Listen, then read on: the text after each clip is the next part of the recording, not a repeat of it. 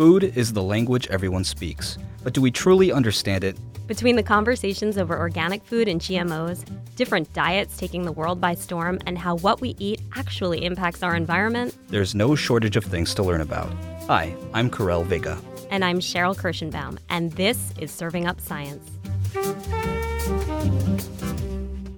On the show, we often talk about the relationship between what we eat, our health, and sustainability. Right. I mean, you're describing the Serving Up Science series itself. So we can't ignore a new report making headlines internationally that addresses these very relationships. The new EAT-Lancet Commission report, composed by a commission of 37 experts in nutrition, agriculture, economics, health, and government. It includes people ranging from places like Harvard University to the Stockholm Resilience Center who argue a global transformation of the food system is urgently needed to feed 10 billion people over the coming decades. Which returns to those themes we regularly explore together here more people, limited resources, a changing planet.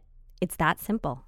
But the EAT-Lancet report is anything but simple. It calls for some radical changes in what people eat, which has been controversial since its release last month. Before we get to that part, let's talk about the rationale behind these recommendations. Diet and health are interconnected, both personally and globally. This report points to research suggesting that eating less meat is better for both how much less meat. The authors, including some of the top names in nutrition science, recommend eating less than half an ounce of red meat per day.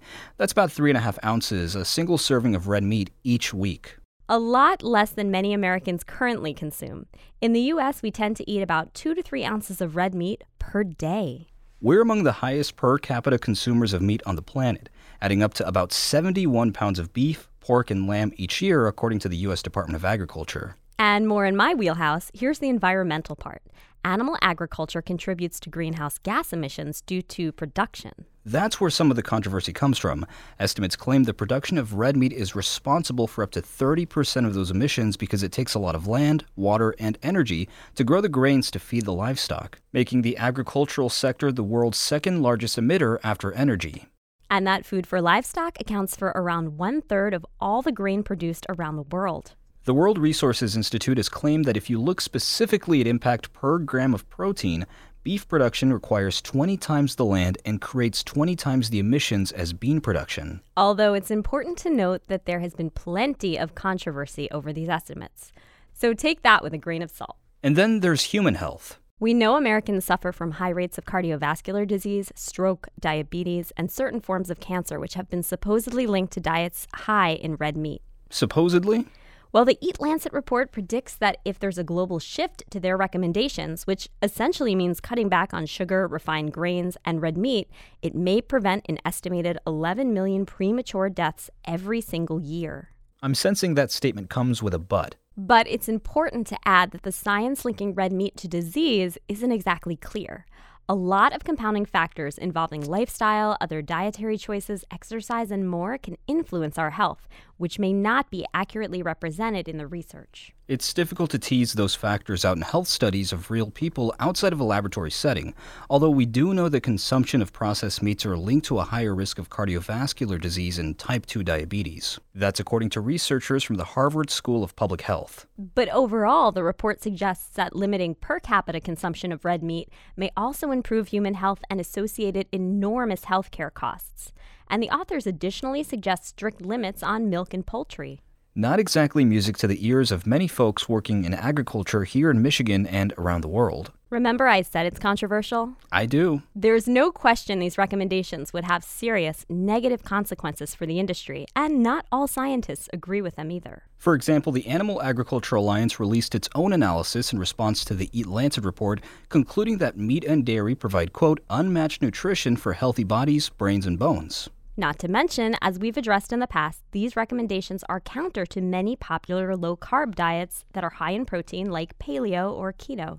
But while these changes may sound extreme at first, in reality, it's a lifestyle similar to what's considered a traditional Mediterranean diet which was what MSU nutritionist Dr. Robin Tucker recommended when she sat down with us in studio last year. Which brings us to an important place to stop and talk about the details. Replacing red meat with, say, white bread and sugar isn't going to make anyone healthier. Right. It's not about reducing meat consumption itself, but eating a diet that emphasizes plant based protein, such as beans and nuts, which I like, but as a 2012 Thomson Reuters NPR health poll found, I, like most Americans, eat meat most days of the week. Fair enough. Okay, big picture, Sheril, where does this leave us? With more questions than answers at this point. The report itself has raised a lot of eyebrows for good reason.